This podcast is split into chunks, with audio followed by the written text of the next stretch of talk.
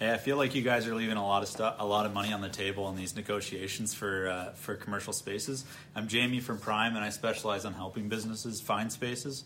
Um, one of the things we're seeing a lot is uh, people essentially bring emotion into negotiation. They find a space they really like, and they just go for whatever the landlord's asking for in terms of market rate or in terms of asking rate. Um, there's a lot of information out there, and, and I mean, one thing we help businesses do is basically take some of the emotion out and bring numbers to the table. Um, and when you have a look at the market and what other spaces are available, it's really easy to see kind of what rates you can you can negotiate down to, and you get a sweet deal that uh, you didn't even think was possible just by bringing a little bit of leverage to the table.